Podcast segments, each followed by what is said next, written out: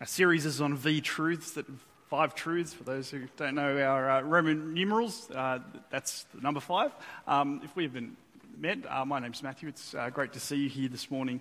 Um, we're looking at five truths that change the world and will strengthen yours. You notice that's about the past and it's about the present as well.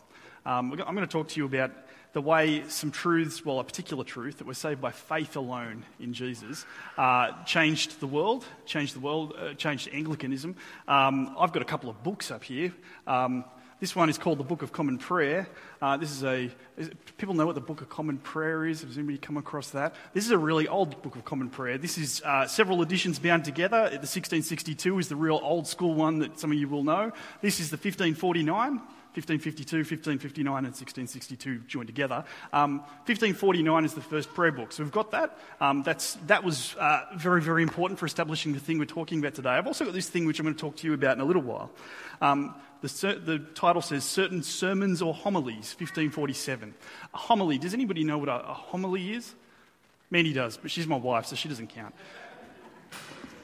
A homily is basically a sermon, like a printed sermon. It was a book with 12 sermons in it um, that had a big impact in changing England and um, setting up what Anglicanism, what the Church of England, what our church is all about. Um, so I'll tell you about that uh, in a little while. How about I pray for us that we would uh, make good use of our time this morning? Actually, before I do that, I'm going to do something, because we're doing, being really old and untrendy, I'm going to do something that's kind of trendy, and I'm going to take a selfie of me doing my last sermon at this place, and you can be in it as well. I have done, haven't done this before, so you can see how I'm really trying hard. Yeah, come on, put some expression or some hands in the air or something. And I'm not going to Facebook it on the spot because that's too trendy for me, and I'd just be try hard at that point. Um, okay, how about I pray that we'd uh, have a good time this morning? Loving Heavenly Father, we thank you for your word. We thank you for these great truths that you teach in the Bible. And we thank you that these truths have changed the world. We pray that they would change our world and will continue to change us personally. And we pray it in Jesus' name. Amen. Five truths that change the world. What are they? Uh, here they are on the screen. Bible, they've all got the word alone. And then you go, how can they be alone? There's five of them. Well, they're answering different questions. What are they? Um, we believe in the Bible alone. We believe we're saved by faith alone, in Christ alone, through grace alone, and that all of that is not because I'm the center of the universe, but because it's to the glory of God alone. Uh, they answer different questions. Uh, what's the basis of Christian beliefs? How do you get to know God? Well, the Bible alone is what that's answering. Uh, how do you get to the salvation that God offers? Well, it's through faith alone. That's what we're going to concentrate today. It's through trusting in Jesus alone. How do you, uh, where, where is salvation achieved? Is it uh, achieved through people working really hard? Is it achieved through some all, different religions all over the place? No, it's through Christ alone. Jesus Christ is the only one who has achieved salvation for people who will find salvation. Uh, is it because we try really hard, because we're good enough? No, it's by grace alone. It's by God's sheer, undeserved generosity to us that He offers us salvation. Uh, and it isn't, as I said, it's to the glory of God alone. It's not because I'm at the center of God's universe. It's actually because God's at the center of all things, and these things will bring Him glory. Now, these truths together change the world. And if you're a Christian, I hope you recognize these things and think, wow, they're actually really central to what I believe. Because these are central truths that make up uh, what is a Christian. Uh, if you, uh, you, you, might call yourself an evangelical if you believe these things. That's kind of the title that goes for, for, for these sorts of uh, truths together. And they kind of uh, sit together and interpret each other, and they're all really important. Let me um, tell you a story, and I'll tell you why faith, uh, why it's really important that these things go together. Um, a friend of mine was uh, worked in another church, uh, and he was in charge of training people to tell others about Jesus. Uh, and so there was a guy he took out to uh, go door knocking and, and, and, just see if they get in conversation, that sort of thing. And they got talking to this guy, and the guy said, I've got it on the screen actually. This is great. Um, this is what he said. He said, "I have faith that I am going to heaven when I die."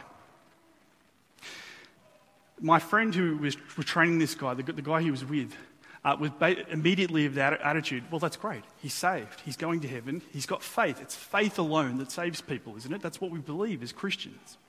My friend was very concerned and tried to explain. It was a little bit awkward. No, it's not by faith alone, actually. Faith in what? Faith alone in what?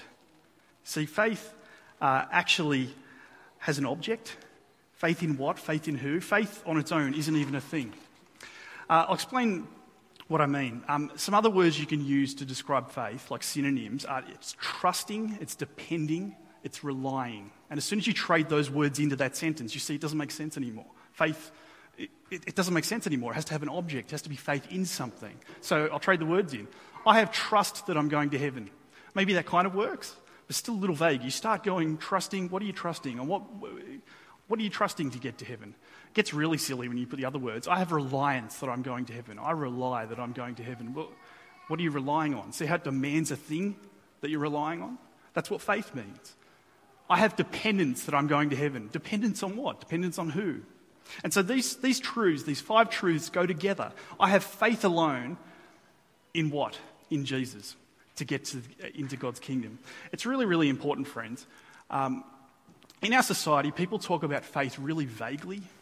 Really vaguely. It's just like this feeling you got. It doesn't have to be attached to Jesus or actually be in something. It's just, I feel religious, It's kind of what faith means.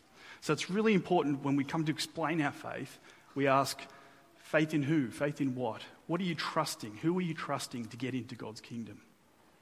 Incidentally, um, I hope if you're a Christian, you want to be able to express your faith clearly. Uh, what I want to say to you is, I hope you instinctively grab these sorts of concepts, these ideas come up in the way that you explain your story and the way you explain what a Christian is, especially the middle three, in fact. Um, if, if, those middle three in particular aren't part of your story of how you became a Christian, there's a fundamental problem there because they're so basic to what a Christian is. Uh, I'll give you an example. Let me tell you my story. Um, I became a Christian when I was five years old.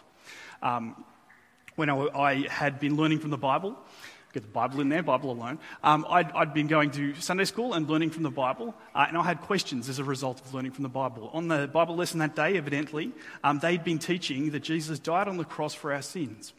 And I didn't have the foggiest clue what that meant. uh, so I went home. Uh, my parents are, are Christians, uh, they were then as well. Uh, and they explained to me that we all deserve God's punishment for our sins. But Jesus died on the cross for our sins in our place so that we don't have to. Christ alone, in other words. All we have to do to be forgiven is trust in Jesus and ask Him to forgive us. Faith alone. I learned that God's forgiveness to me is a free gift I didn't deserve. It's not because I've been better than other people. It's just because God holds out this free gift to me and I say yes and start trusting Jesus. It's by grace alone. And that's how I became a Christian. And continuing to be a Christian has been the same story. It's the same truths that are at the center of my identity. I'm a Christian because I trust in the Lord Jesus and Him alone. Now, here's a problem that comes out real quick. You're saved by faith alone, right? Just by trusting in Jesus. I want you to imagine you're driving with a friend who isn't a Christian and you, you, get to explain to them what Jesus is on about. You say, You trust in Jesus and you'll, you'll go to heaven. You'll be part of God's kingdom forever. And he, with a kind of a slight smirk on his face, uh, picks up on this and says, Okay, so you're saying trust is the only thing that makes us saved. So you're saying I can become a Christian and trust Jesus and keep continue living however I want. Just sin awfully and I'll be fine with God. It's not easy to respond to that question. Has anybody had that kind of difficulty before? What's, what's the answer? Like responding to, to people without undermining this idea that we're um, saved by trusting in Jesus alone. It's not straightforward to try and answer that kind of problem, but it's very, very important. Uh, and we'll get back to that in a little while. Now, we are an Anglican church, uh, so I want to tell you a little bit about that. The Anglican Church was founded on these truths that are on the screen, uh, although don't, we don't quite package them in that way. Um, here is um, the statement of belief of the Anglican Church. It's called the 39 Articles, and uh, here is Article 11 called Of the Justification of Man, which is basically a way of saying how people get saved. I'll explain, I'll read it to you, I'll explain some of the key words we'll come up with today. Um, what it says is, we are accounted righteous before God only for the merit of our Lord and Saviour Jesus Christ by faith, and not for our own works or deservings. Wherefore, that we are justified by faith only is a most wholesome doctrine and very full of comfort, as more largely is expressed in the homily of salvation. Now, really, really important terms, okay? Got to understand. Uh, this term here, justification, comes up uh, again. Justification and this accounted righteous here mean exactly the same thing. What does it mean?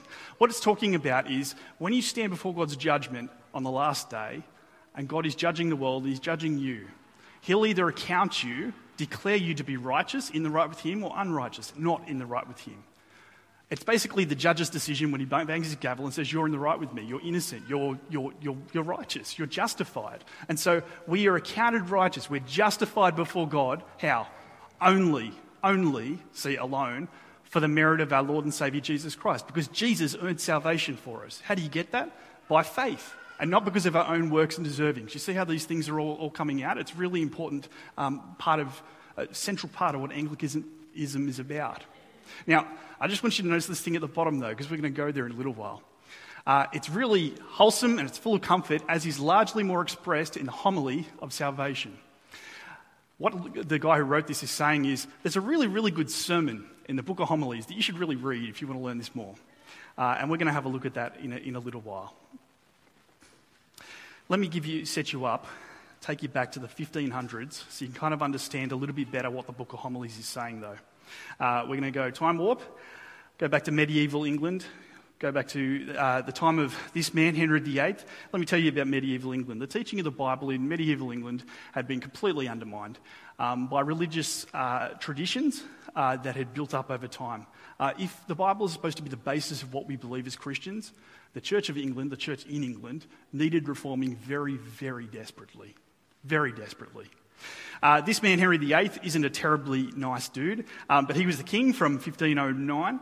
Um, he became king, and he kind of inadvertently started the Church of England and started the reform that could happen in the Church of England, though he didn't really want that to, that wasn't his purpose. It's not what he was on about. What he did was he declared himself to be the head of the Church of England. I'm in charge of the church, is what he said. Why is that important? Uh, well, it was important for Henry because he wanted to be the king of all England. You see, here's the way it worked uh, the Pope was basically the king of the parts of England that the church owned. How much of the England, English lands, do you reckon the church owned in the 1500s? Have a, have a guess. Sorry? 80%? No, it's a lot less than that, but that would be astonishing. It's about a third. A third of English land was owned by the church, and that meant the Pope was in charge of it and not the King of England. And he said, Well, I'm going to be the King of all England. And so he declared himself the head of the church as well, so he could be the King of all England. That was one of his main reasons uh, for doing that. But then you get a problem immediately because you've got this new entity called the Church of England. You go, What's it believe? What's the belief of the Church of England? And that was kind of up for grabs. Along comes this guy. Uh, Henry appointed Thomas Cranmer to be the Archbishop of Canterbury. Now, Thomas Cranmer is an evangelical. He believes those things we were talking about. They're very, very dear to him. And he would love to see the Church of England centre on those truths. And so he worked really hard for that. Uh, he had a lot of problems, though, because Henry wasn't really up for that. He kept on saying, We are justified by faith alone. And the closest thing that King Henry would ever be willing to say like that is, Oh, no, it's, it's, it's mainly faith. Like works help you out a bit, like works you have to work really hard so you get saved as well. It's mostly faith. Um, you see, Henry's really concerned Here's what he keeps saying to Cranmer if I tell people that their works don't make them saved before God, you know what's going to happen? England's going to be chaos. People aren't going to obey me anymore. They're not going to do the right thing. Here's what Cranmer said over and over again. It's so very important. Henry, why do people sin? Is it because they don't have enough rules? Is it because they lack fear? No, it's none of those things. The reason people sin is because they have a love problem. People love sin more than they love God. And if you can get people to love God more than they love sin, and you will reform England. It's a heart problem. He never won that argument while Henry was alive. But then he died in 1547, Henry that is. Thomas Cranmer was still around. And uh, his young son, Edward VI, became king when he was nine, and he is an evangelical and he wants to see reform happen in England. So here's a wonderful piece of propaganda for you. Um, here you can see, it's from a bit later, but you see, you can see King Henry pointing to his young son Edward, saying, He's my heir. Around Edward are the Privy Council, and these guys are all evangelicals. There's Thomas Cranmer right there. Um, they're all Bible alone guys. They want to follow what the Bible says and reform England. There's them destroying some traditional stuff in the background. Um, and in the Bible here, bonking the Pope on the head, is a Bible. And it says, The word of the Lord endures forever. It's saying what we're going to follow is the Bible alone in, in shaping and changing England. We're going to change England by following what the Bible says. That's a really hard job. How on earth do you get all of England to engage with this teaching that we're saved by faith alone in Jesus alone? Especially when you don't have the clergy to do it, and a lot of them don't really believe the Bible. Well, here's what they did. Uh, six months into Edward's reign, they released this thing called the uh, Book of Homilies, this thing. Uh, and it was the job of all the wardens to make sure all the churches had this. So if you're a warden, make sure we've got this in a new building. Well, it's not actually relevant anymore. Um, and they had to read a sermon each week. You start at the first one, there's 12 sermons, 12 week cycle, and the sermon cycle starts again, and it goes over and over again. Uh, and you have 12 sermons that you hear in church. If you've ever suspected that your preacher only has 12 sermons and basically repeats them, uh, well, they literally did. Um, this change, this reform in England was going to happen through the book of homilies. They had this thing. So, what I want to do is put the book of homilies in front of you together. You're going to be more Anglican than you've ever been before. Uh, and you'll see how wonderful, I hope, the teaching in this, this particular sermon is. It teaches us that we're justified by faith alone. Uh, let me put the first sentence in, your, in front of your eyes. Uh, let me warn you, it's in English, not the horrible dialect we've picked up since. Um,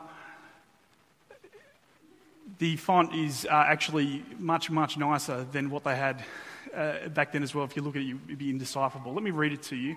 Um, this is King's English from 1547.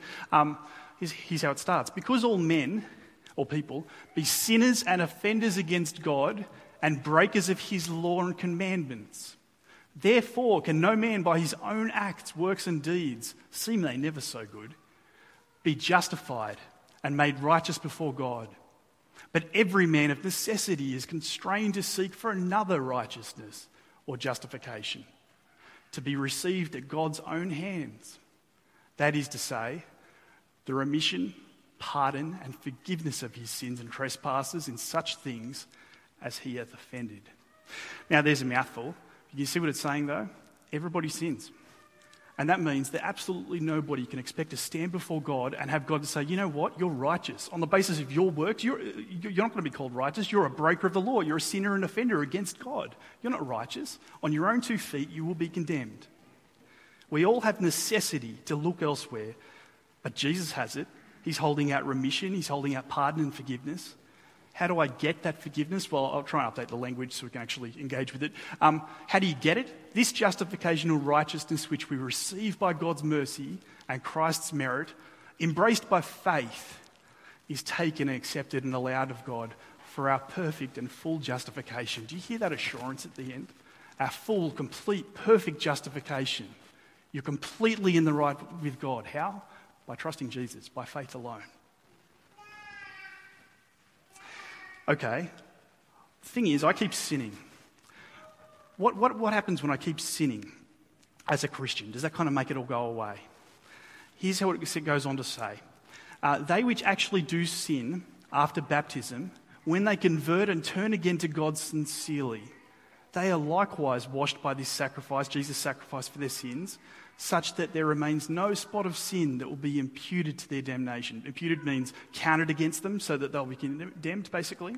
But you notice it says something really strange here, to us, I think. Um, they which actually sin, as in people who do sin, themselves sin, after they're baptized. Why is he so concerned that people sin after baptism? And that's the problem. Um, let, let, me tell you. Um, when we talk about baptism today, it's basically a symbol that you've started following Jesus. You're trusting in Him and your sins are washed away. We wash with water because it's a symbol of washing away sins, right? It, it, cleans inwardly our sin away. That's, that's the symbol. The problem in Henry's day, because of the traditions that rose up, was that people thought it literally worked that way. That when you get baptized, literally your sins get washed away. And you can only baptize people once. So you wash their sins away. What happens if they sin after that? Well, they, they're going to hell again, is what people mostly believed because you can't get baptized again, and so you can't have your sins washed away like that again. And so, in order to fill that kind of problem, uh, the church made up this, this solution. They said, okay, we'll do this thing called penance. Penance is being really sorry for your sins and doing a special work, kind of a punishment that you have to fulfill in order to earn your salvation back and be in the right with God again. And so people did penance. They thought you had to do this uh, religious activity to be in the right with God again. And it's a very terrible thing because it doesn't point to Jesus and it leaves people feeling very unassured. I think people still often engage with God that way, by the way. I sinned. I need to make it up to God because it's the only way I could fix the relationship. Do you know what I mean? I sinned, I need to fix it. It's not the case with Christianity at all. Look, look again what he says extraordinary assurance. They which actually do sin after baptism, you know, we're, we're really stressed about sinning after baptism. When they convert, when they trust Jesus and turn again to God sincerely, they're likewise washed by this same sacrifice for their sins. Jesus' death covers their sins in the future as well. You don't need a new solution for sin after, after you keep sinning after becoming a Christian. It's just incredible assurance to give to people who believe that they keep having to make it up to God, which is completely untrue. That wonderful truth was built into the Anglican structure for doing church. Have you noticed Stuart did a, um, a confession of sin earlier? A couple of years after the Book of Homilies came out, they released a thing called the Book of Common Prayer, that other book I showed you. Um, one of the central things that happens in their way of doing church in Anglicanism is we confess our sins together. Why do we do that? Because every single day, Jesus stands ready to forgive them to all who trust in him. And it's as simple as that. The reason that was in every single church service in the prayer book is because it would be an absolute tragedy for someone to go home from church then or today wanting to be saved and unsure if God is actually forgiven them. It would be an absolute tragedy. It would be an absolute tragedy for people going home from church thinking the solution for sin is for them to work harder and make it up to God. And so every time they did church, and as we do church, we confess our sins. And I hope you realize that as we do that, you should be absolutely assured that you're in the right with God because you've confessed your sins and you're trusting in Jesus, and other factors don't affect it. The homily goes on because we want to follow what the Bible says. And so it says, well, isn't that what the Bible says? Here's some stuff that came out of a reading earlier. It says um, from Galatians, we know that a, a person is not justified by the works of the law, but by faith in Jesus Christ. We believe in Christ Jesus that we will be justified freely, freely, by faith in Christ, and not by works of the law, because by the works of the law, nobody will be justified. We're not making this stuff up. It's what the Bible teaches. We're justified by faith alone. Now, oh, put that up on the screen too early. Here's a problem that um, comes up pretty quick if you want to take God seriously. God, is, God wants to be merciful towards us. That means He wants to let us off the hook for our sin, right? God is also the God of justice. And I think we want God to be both of those things. Um, we want a God who will judge the world, who will look the world in the face and say, That is evil, and I will destroy it, and I will fix that. I think we want to know that God. But we also all want to know the God who is merciful, who looks at us with love and compassion and says, You've sinned, and I want to fix that, and I want to take your sin away. And those two things are in conflict. Mercy versus justice. How's that, how, how's that fix up? That's the next thing Cranmer talks about in, this, in, in the homily on justification.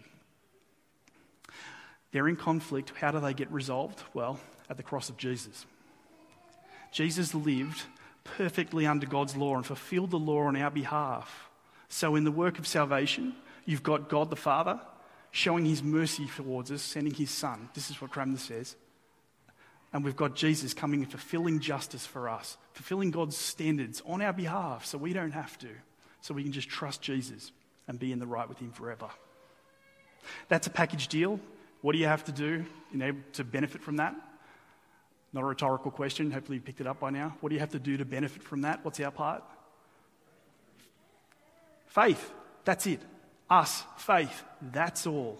Let me uh, read, read to you what, what the, the bit there that says this real clear, and, and, and you get the idea. Um, says, In these passages of the Bible, the apostle teaches specifically three things that must concur, must go together to justify us. On God's part, his great mercy and grace. On Christ's part, justice. That is the satisfaction of God's justice or the price of our redemption by the offering of his body and the shedding of his blood which fulfilled the law perfectly and thoroughly. And upon our part, true and lively faith in the merits of Jesus Christ. even after Henry died, Cranmer had a big problem. Um, something that people kept saying to him and, and kept having trouble with this kind of teaching. It is, you think that people don't have to obey God. They're saved by faith alone, therefore they don't have to obey God. They can live however they want. England is going to turn into chaos if they take this stuff seriously. Did you notice the way he talked about faith at the end of that, quote, though?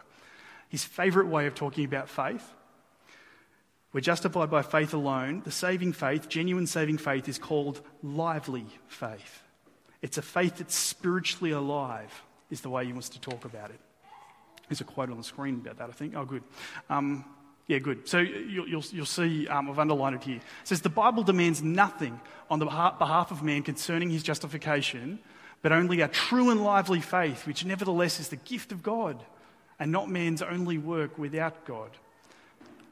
And yet, that faith, you have to think very carefully about this, and yet, that faith does not exclude repentance, hope, love, and the fear of God being joined with faith in every man who's justified, but it excludes it from the office of justifying. That last sentence is really, really important. Have a look at it again for a second. Have a think about it.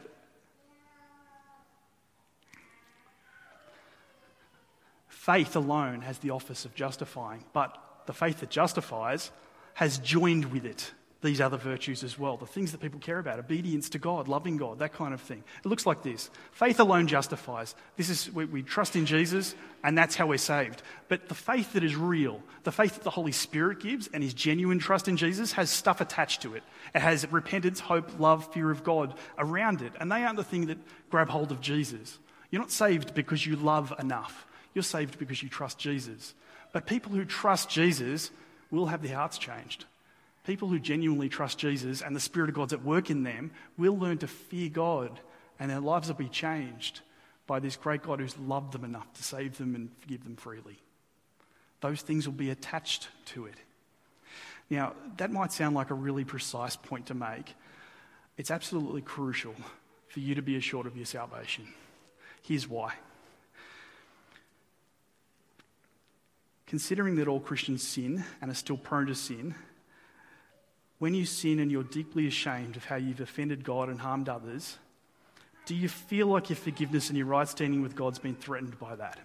That's the difference it makes. When you're depressed and you feel out of step with God and you can't point to repentance, hope, love, fear of God, and good works, and all you can see is Jesus, and you wish you could have something that Jesus is offering, well, if those things are the basis that you're going to be uh, saved, then it's going to undermine your assur- assurance. It gets worse than that, though. I think as you grow in Christ and the Holy Spirit works in you to see yourself clearer and to see your own sin more clearly, you can look back at your own life and things that have happened in the past and you go, back then, I did this thing and it was really good. It was really impressive. I served this person, I did this ministry, I loved these people in my family in these really self sacrificial ways. And you think, that was a good work. I did really well then. It was completely righteous. That's, that's a really good thing about me. And you look back that from a more mature position and you think, you know what? That wasn't as much about them as I thought it was. It was more about me. I wanted them to notice how good I am. I wanted to be, feel feelings of validation that I'm good, that I'm a good person. So that's why I did these good deeds. In fact, these things that I do are never unstained with bad motives and sin I can't escape from. And that doesn't threaten assurance at all. Justification by faith means that as we grow in God's Spirit and we're surprised by how deeply sinful we still are, we can still be assured we're in the right standing with God. And so the homily goes on. It says, well, you have to renounce all merit then. You need to not think that anything you do, any of your good deeds, affect your standing with God because it's all trust in Jesus. A real danger for Christians who are transformed by Jesus is we start being impressed by ourselves. We start thinking, honestly, we're better than other people. And so we start trusting ourselves instead of Jesus. There's this really good illustration that um, Martin Luther used. Um, he was a reformer who influenced Cranmer. He died the year before this homily came out. Um, here's his story to think about how, how, how this whole thing works. He says, I want you to imagine a dog with a bone in its mouth. It's the kind of bone in its mouth that makes other dogs jealous. It's an amazing bone. Um, the bone represents the righteousness and justification that God's freely given us by faith. The dog didn't earn it, just opened his mouth, he's got this thing. And so he walks around, he's, he's got this wonderful bone. The temptation for the dog is when he goes down to the lake, bone in mouth, he goes over onto the pier and looks down into the water. And what does he see staring back at him? He sees the kind of bone that would make other dogs jealous. And he thinks, that's in my reach. I could grab that bone and I would be in possession of an amazing bone that I earned, that I grabbed, that is mine, and I can be proud of. The dog goes for it. He opens his mouth. The bone in his mouth comes out of his mouth, goes into the lake, and he loses the real bone and he loses his reflection of the bone. You see what he's saying? When people trust in Jesus, they start being transformed to look more like Jesus. But if you start looking at the reflection, your transformation, and trusting that, you're going to lose Jesus. We're saved by faith alone and not by our works, even as the Holy Spirit changes us to be more like Jesus. Now, if people take that seriously, the trust alone in Jesus is what makes me right with God, it will change our world, it will change uh, the world, it changed England. And I want to finish with uh, the end of the, uh, the homily here, where he basically draws attention again to how faith alone changes us. Faith isn't alone, it always has good works attached to it, but we're saved by faith alone in Jesus alone. Um, and here's what he says at the end of the, uh, how the homily ends. Um, these great and merciful benefits of God, if they be well considered, do neither minister unto us occasion to be idle and to live without doing any good works, so they don't give us excuse to be lazy, yet neither yet stir us by any means to do evil things. But on the contrary, if we're not desperate pers- persons with hearts harder than stone, they move us to render our whole selves under God entirely, with all our will, our heart's might, and strength to serve Him in good deeds, obeying His commandments during our lives, to seek in all things his glory and honour. And these benefits of God, deeply considered, do move us to be ever ready to give ourselves to our neighbours, and as much as lies with us, to study with all our endeavour to do good to everyone. These are the fruits of true faith to do good as much as is able to us to every man, and above all things and in all manners to advance the glory of God, of whom only we have our sanctification, our justification, salvation and our redemption. To him be ever glory, praise, and honour, world without end. Amen.